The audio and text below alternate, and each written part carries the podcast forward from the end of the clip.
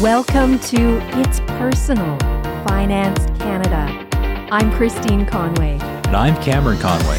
And this podcast is a very personal look at personal finance in Canada. Welcome to It's Personal Finance Canada. I'm Christine Conway here with Cameron Conway. And today we're going to talk about something that's on everybody's minds their debt. Love it or hate it, we all seem to have it. Almost by design. But not just our debts we're talking about today, we're talking about the interest rates which impact how much money you have to pay back on top of the money you owe. That's right. Interest rate increases are incredibly crucial and they'll play a key role in not only your payment amount in a lot of cases, but also the total, like Cam just said, that you'll pay to borrow money. So that when you look at your long term financial planning can have some major impacts. So let's talk a little bit about the Bank of Canada. So, a few weeks ago, we did this whole podcast about exactly what the Bank of Canada does, what's responsible for. But a couple weeks ago, they made a big announcement, and we think it's time to talk about them again really quick, right?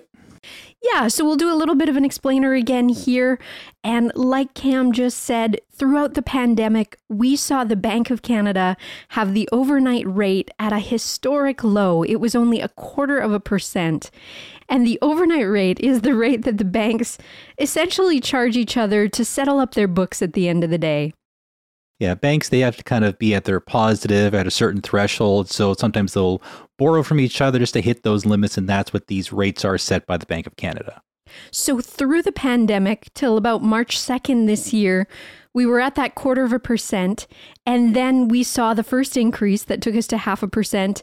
And then in April, we saw a half a percent increase that took the overnight rate to 1%. And one of the things that the Bank of Canada, they're very open about it, they publish it, they have eight fixed dates every year where they can make these changes to the policy, to the overnight rate. So we have a number of dates remaining. There's a date in June, July, September, October, and December where they can still decide to increase this a little bit more. And if you start listening to the economists, there's consensus pretty well both sides of the border, so here and in the United States as well, where inflation because it's gotten so high, can cause that overnight rate to shift up to an estimated around 2% by the end of the year. And depending on who you listen to and who you talk to, sometimes it comes in a little lower or a little higher. Well, yeah, different people have different opinions. And it's also what's motivating those people to have those opinions because you look at a lot of the banks, their analysts are all pushing for a really high number because they want that high number to make more money. That doesn't always necessarily help you more, but the consensus is that it's going to go up. It's been what 14 years now of next to zero interest rates. So it's just a matter of time before it starts creeping up again. Hopefully, it doesn't end up like it was like in the 70s and the 80s with double digits, but it is inevitably creeping back up, especially with how inflation is just kind of going all over the place right now. Well, and that's an interesting comparison because in the States, with their current posted inflation at about 8.5%, it is a high since December of 1981. So that's a pretty scary statistic, especially when you think about how closely Canada and the States like to keep their monetary policy, just because there's some implications for trade when you change the pricing of the dollar. Our inflation here is currently at 6.7%. And if you look back over the last year, it's been over a year now of inflation being over 3%, which is when it exceeds the Bank of Canada's target. Well, yeah, exactly. Keep seeing how we're at the highest inflation rate since the early 90s and it doesn't seem to be slowing. And really, the only help that's trying to come to help consumers just to extend foreign worker visas and student visas to just keep suppressing the wages to kind of artificially fix a problem, but it's not actually doing it. So inflation is probably targeted just to keep increasing and increasing because there's nothing really to offset it anymore. And the housing prices and everything else, and just the inability to buy basics, it's just forcing these interest rates to kind of come up to really shock the economy back into a sense of normalcy, right? Yes, we're at the point in time where the Bank of Canada, from their own reporting, is saying essentially the economy is good, jobs are good, businesses are struggling to hire, which means the labor market is very competitive, and higher interest rates have a contractionary effect. So it slows everything down, and that slowing down because businesses are maybe less inclined to borrow money or uh, things along that line. So that slowing down tends to decrease the overheating that we're seeing right now. But keep in mind about the change in the Bank of Canada's mandate to a dual mandate, where they are now obligated to look at employment numbers and use that as a metric. So if we see GDP slow down, which is actually part of their projection for 2023, uh, GDP right now the forecast is is not great. It's only about four and a quarter percent for 2022, but it's projected even lower right now at three and a quarter for 2023. So if we see a slowing down of the economy, and if we see labor numbers reflect that, that will also impact these rate hikes and it could slow them down or it could cause the Bank of Canada to reevaluate the health of the economy overall. Okay, well, it's probably enough about the Bank of Canada right now, but what does all these changes actually do to impact your life right now? Yeah, so the interest rate, especially as it's expressed by the bank as prime, affects the debts that you carry. So, different debts are affected in different ways, but a lot of people for the last decade with record low interest rates followed good advice, which was essentially to take your higher interest debts, so your credit cards or maybe unsecured loans that might be at 8, 9, 10%, and roll them down either into a, a line of credit, which is attached to your home if you own one, or to roll it directly into your mortgage. And in a lot of cases, we've talked about before how one of the bank's little tricks that I'm not very fond of is getting people to re extend their mortgage, the amortization schedule, which is the length overall of the mortgage, so that they're basically starting at ground zero day one again. It does lower the payments in a lower interest rate environment, but it also make people more vulnerable when interest rates go up. Yeah, it's not just people consolidating their loans. Uh, a report from Stats Canada last week came out and said that uh, multiple property owners make up 30 to 40% of property stock right now. So you have people consolidating loans, buying up as many properties as you can, and just leveraging and leveraging and leveraging. And a lot of people are just under the assumption that interest rates were just never going to rise. I've seen things on Reddit where real estate agents were going out and saying, "Oh yeah, it'll never go up prices never go down. Buy, buy, buy. Don't worry about anything. But with interest rates now starting to come up, even right now, or even a year or two from now, this is going to have a dramatic impact on the carrying costs and how much money you're going to be paying out to cover these over leveraged loans right now. Oh, sure. And from a property point of view, I mean, everybody was just trying to get to that magic 20% down, right? So when we see investors reborrow, they're trying to borrow as little as possible to get into that next property. But rising interest rates can make cash flow that much more difficult. And when your cash flow starts turning negative, then as an investor, you have to really make the decision of do I honestly believe that there's going to be equity appreciation in this property? Because really, that would be the only thing going for me at this point in time. So essentially, it could get to the point where these mom and pop lenders are paying for the privilege of potential equity appreciation down the road that who knows what'll happen, right? I mean, the value of a house is only as good as the next person coming along is willing to pay for it. And that's part of the free market that we live in. Well, exactly. It just comes down to debt levels, what people can handle. I saw something this morning where officially a house in Canada is worth double what a house in the States is right now. Well, and that's a little bit scary as well. And remember, back in 2008, they went through that big real estate crash. We didn't get it here. And there's also some really important material differences to our mortgages. When they lock in their rates, they typically rate, lock it in for the whole period of time that they're going to have that mortgage. So that could be 25, 30 years. Whereas here in Canada, we're adjusting them for the most part. Most people choose five year fixed or variable, but um, we're readjusting and renegotiating every five years. And in a rising interest rate scenario, that can make us pretty vulnerable, especially when you think about how high these mortgages have gotten to be over the last number of years. Well, exactly. Average price of a house in Canada is, is pretty much doubled even if we saw like a 50% crash in housing prices, we'll, we'll be right back to where we were before the pandemic. Right. And something that was a little bit new, I guess it's not new anymore, was that stress test that came out with the idea that every federally regulated lender had to make sure that a borrower could qualify to pay their mortgage at a couple percentage points higher than what it actually was. So if your rate was you know, one and a half, or I mean, we saw lots of rates under 2% during the pandemic. A lot of mortgages got tested closer to 5% or something along those lines. I mean, of course, it varied, but there is a significant loophole there as well. The rule is just for federally regulated lenders. So private lenders or credit unions, if they're provincially regulated, didn't necessarily have to follow that.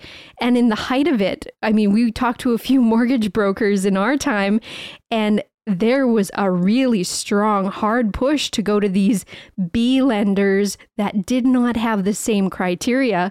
So, uh, in the height of the fear of missing out, people were getting lots of pressure you know, oh, we've got to get in the market. It's only going to go up forever. Okay, well, you can't do it in the traditional sense.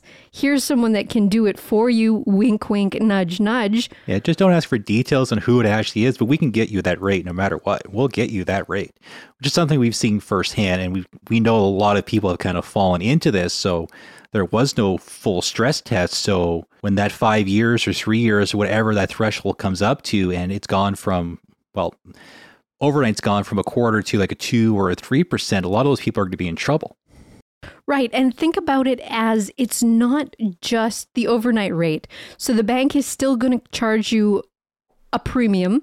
They'll call it their prime rate. It, it's not going to be the same as the overnight rate, it's going to be a bit higher. Well, exactly. They always have their own, but they will always justify an increase to prime to, to raise their own rate. So if prime was like a quarter, said a lot of banks are charging two to three percent interest, but they can increase that whenever they want. I can't remember. I think one of the big five banks was increasing their rates recently, and it wasn't tied to the overnight rate. It was just they wanted a higher interest rate on mortgages, so they can increase as much as they want. But a change to the overnight rate will guarantee an across the board rate hike to all of them. And it's not just the prime rates and these overnight rates that we're talking about, it's your personal credit score and how much of a credit risk the lender views you as.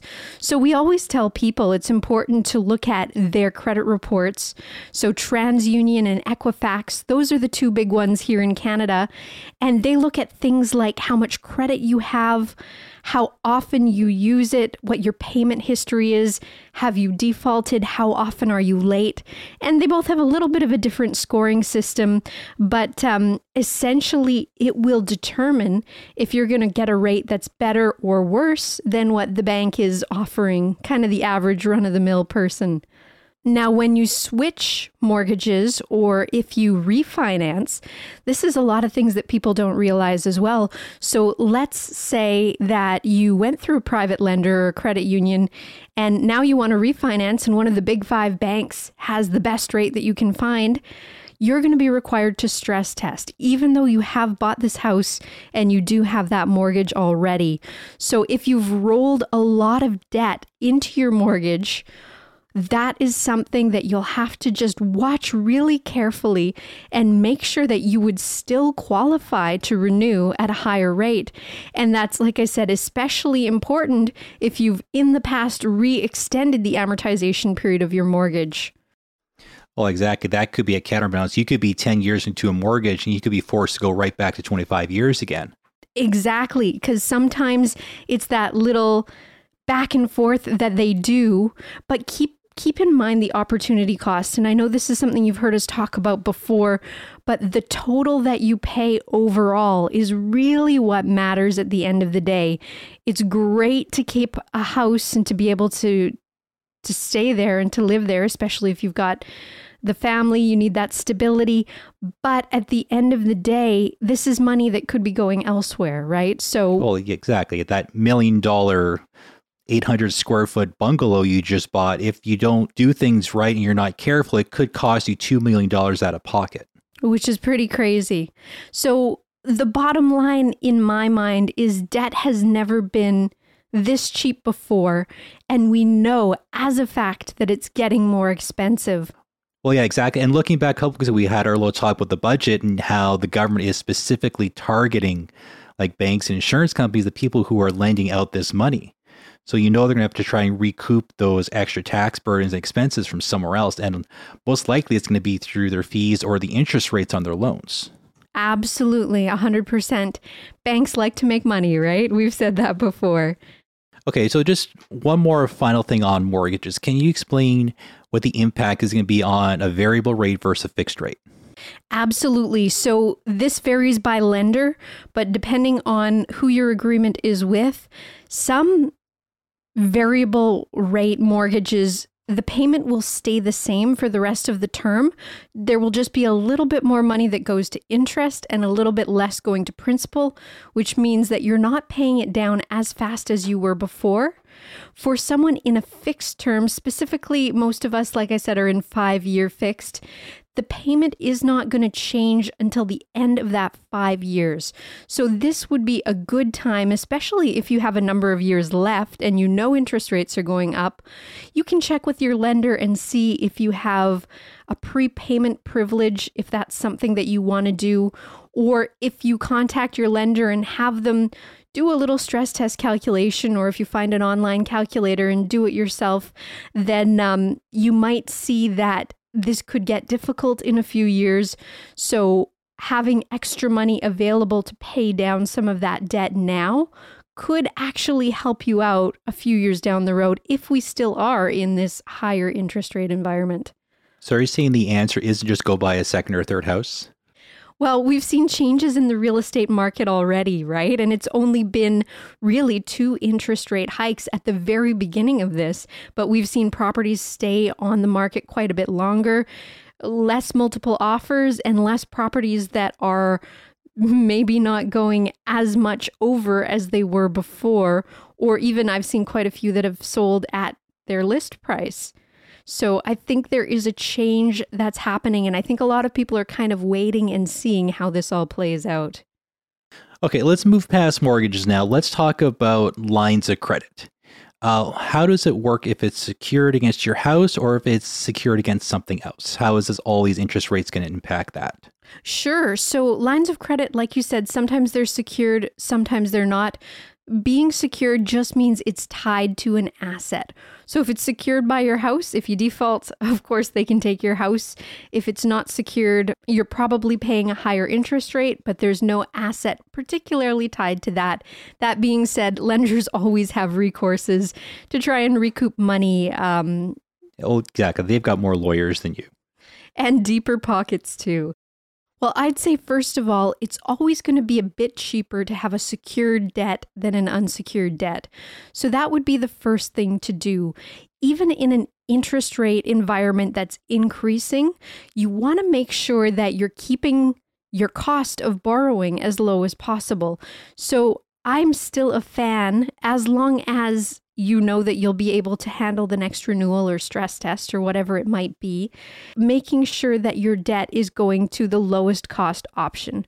So if you do have credit cards that have run up over a period of time and you can bring them down to a line of credit or bring them down to your mortgage, as long as you, of course, plan on increasing your payment to accommodate that and don't just pretend the debt never happened and bury it in there. That's when it can catch you in the end. But the bottom line, I suppose, is credit cards, of course, are not affected by these changes because they're at such a high rate already. They're usually not tied to prime. It's really anything that is tied to prime. And like I said, one of the best things you can do is look at your own credit, look at your own credit score, and see if there's ways that you can improve your credit score and potentially negotiate a lower rate, even in a rising interest rate environment. Oh yeah, like Christine said, credit cards aren't affected, but a lot of other things are. Uh, your car loan, if you bought furniture from a department store, sometimes payday loan, all that stuff. But there's a lot of different places you can get loans and lines of credit, or one of those like zero down for 12 month APR deals. It's all these different places. All those will most likely be affected. So you have to be ready for that. So either consolidating or paying off the highest ones first to get yourself ready for these interest rate hikes that are coming down the road. Unless there's some way you can magically suddenly make 5, 10, 50% more at your job overnight, you have to kind of prepare yourself right now for these raises. Right. So, what we like to encourage people to do is to do their own personal stress test. And I mean, that's something that I talked about quite a bit in my book, The Debt Free Lifestyle, which we're in the process of revising right now. And we'll let you know when the updated edition comes out. But um, really, it's checking on how your cash flow can handle all of these increases. There's always debt surveys. I think MNP puts one out oh, very frequently that has stats like over half of the population here, or half of the, pardon me, not the population, the people surveyed are within a couple hundred dollars of not being able to sustain their current expenses. But um, a stress test for you should be about how your budget can handle the increased dollars, the increased actual costs that are going to happen from these different types of debts that you hold, even if it is four or five years down the road with your renewal. So I encourage you very, very strongly to look at the total debt that you have. Write out every type of debt, the interest rate, how much you're paying now, and for the ones that can change, so those variable mortgages and even variable lines of credit, some of those can change right away. I mean, we have a line of credit. And as soon as the Bank of Canada makes their announcement, the next day we can take a look online at our, our banking and see that the interest rate has gone up. So, because we've had this happen twice now, we've had the two interest rate increases, you can check with your financial institutions just to see how your particular debt products that you're holding are impacted by these.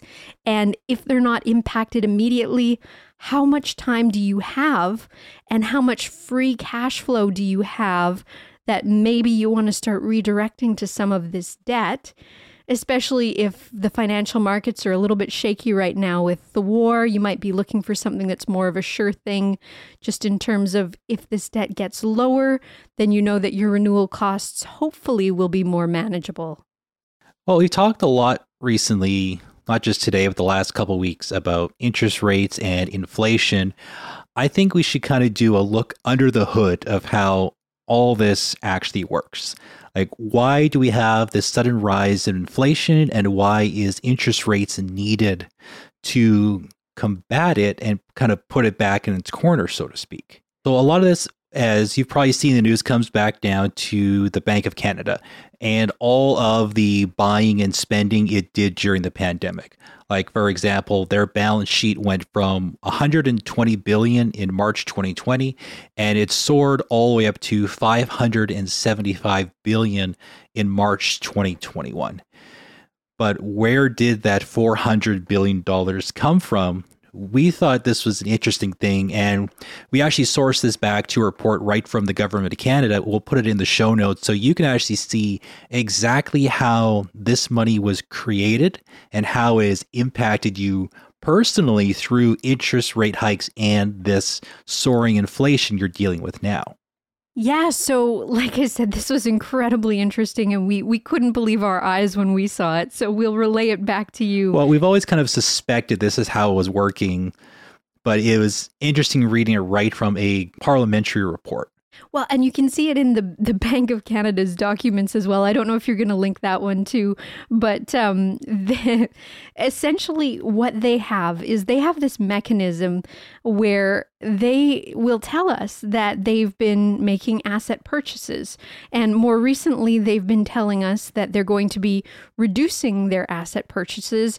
And what does that mean? So essentially, since the fall of 2021, the Bank of Canada has been buying Government of Canada bonds, and they've been purchasing quite a lot of them, between four and five billion dollars each month. And like I said, now they're communicating that they're going to stop purchasing these bonds and not replacing the ones that mature as they mature. But why does this matter? So, this is the technical part of it, and this is what's really interesting. When the Bank of Canada buys a government bond, it's essentially creating new money for the government to spend.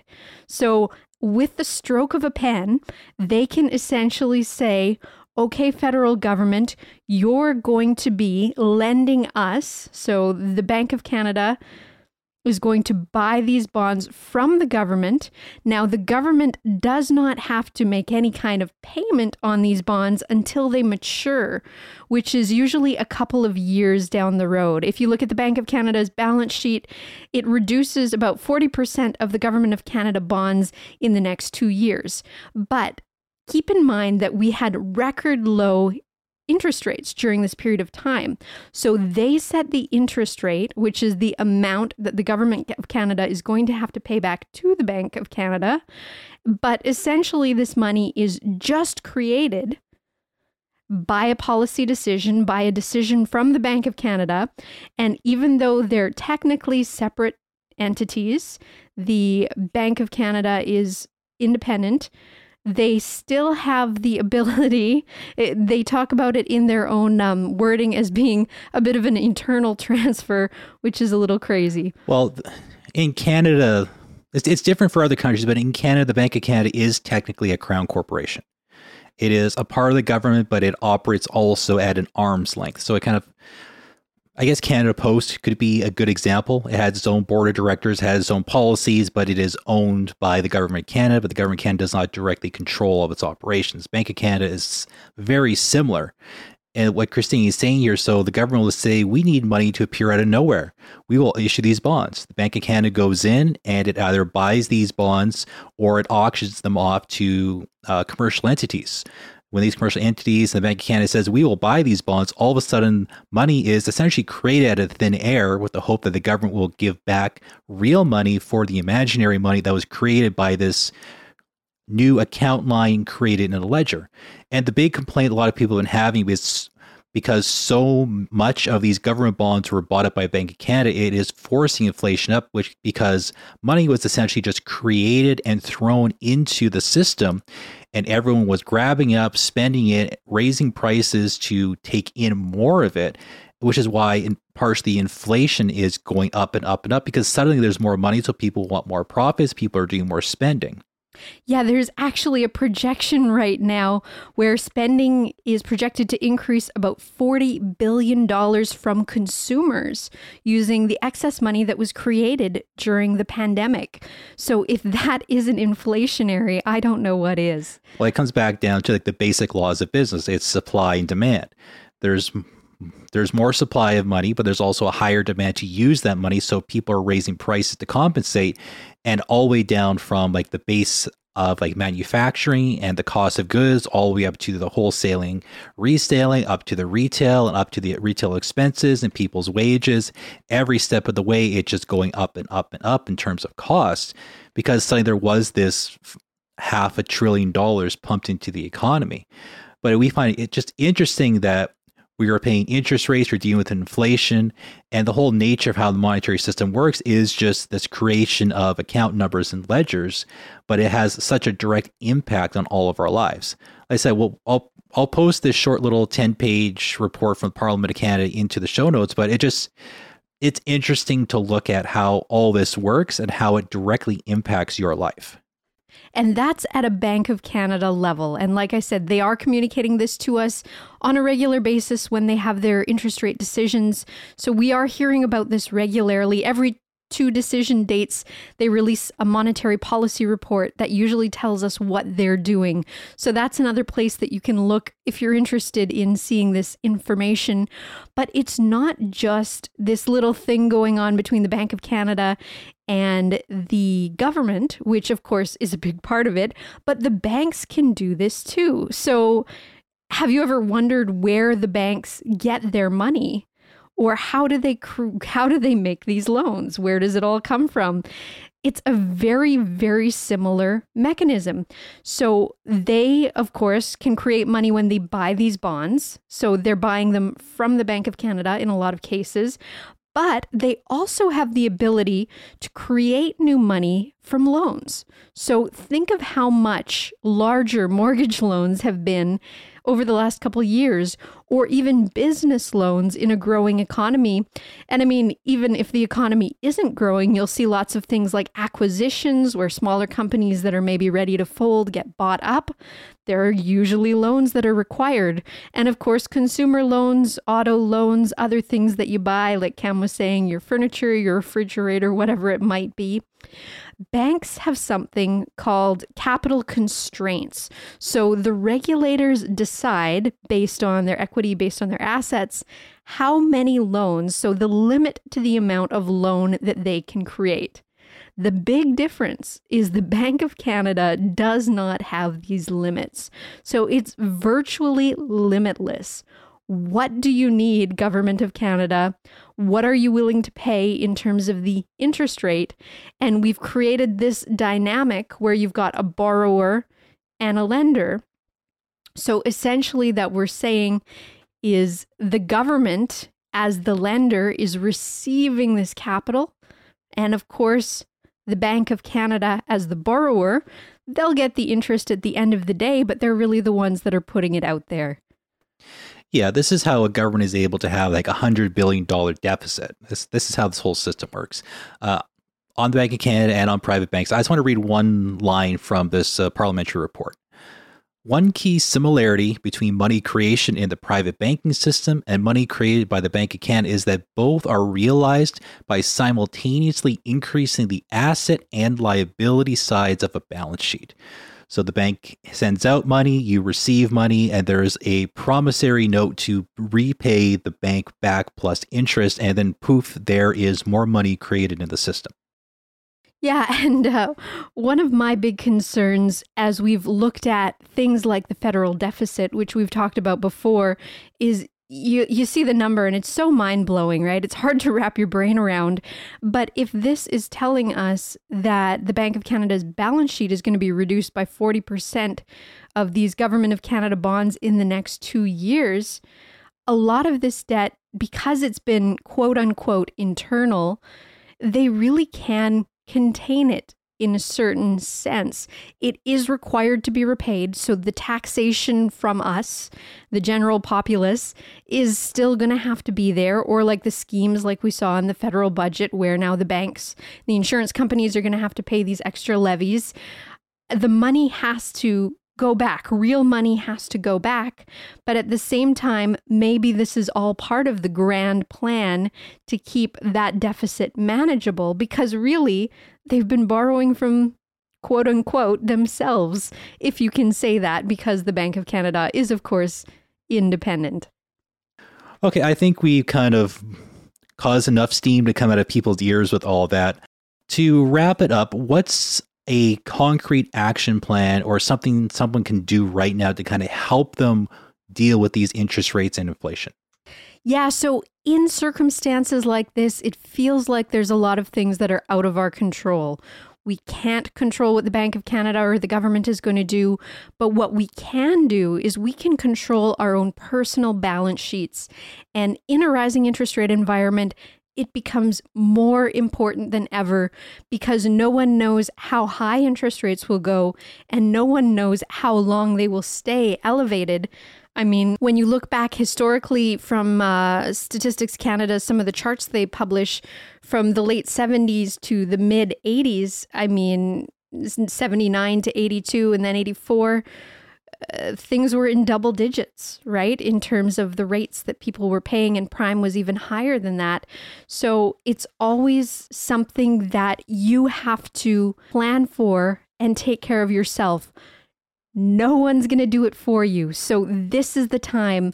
My encouragement to you is check your credit score, check your credit reporting. I mean, it's even a good idea from a fraud point of view. There's lots of identity theft and things like that that go around these days. Make sure all of the debts that are showing on your report are actually yours and that there's not someone that's kind of trying to hone in there and and mess things up for you anything that you can do to improve your credit score is going to help you, especially when you renegotiate your loans.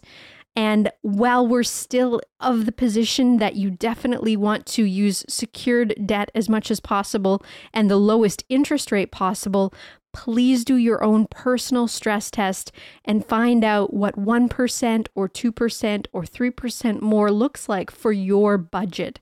Because really, that's going to be dollars out the door.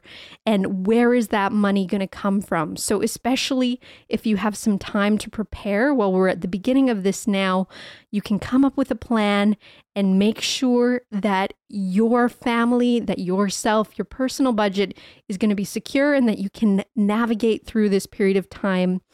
If you have a lot of variable debt, you might want to talk to your lender about what it would look like if you locked that in.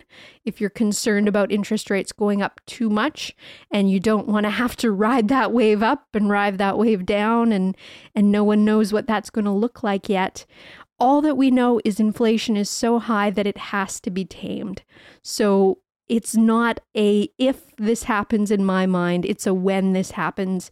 And if the economist's prediction of a 2% overnight rate is correct, that will cause a material rise to the prime rate. And then, like I said, your personal rate will be plus or minus whatever it is, depending on your own credit score. Yeah, really, you're kind of on your own on this can't expect magical help to come from anywhere. And I suppose one more out of left field tip we can give you is if you're not happy with how the government is managing things, join a party, get involved in your riding association, and complain your way right to the top. That's politics for you. And always, if you want someone to talk to or kind of help you th- sort through some of this stuff, feel free to give us a shout. If you're in BC, we're at Braun Financial, braunfinancial.com. And I think, like we've said, we've made our heads explode enough this time.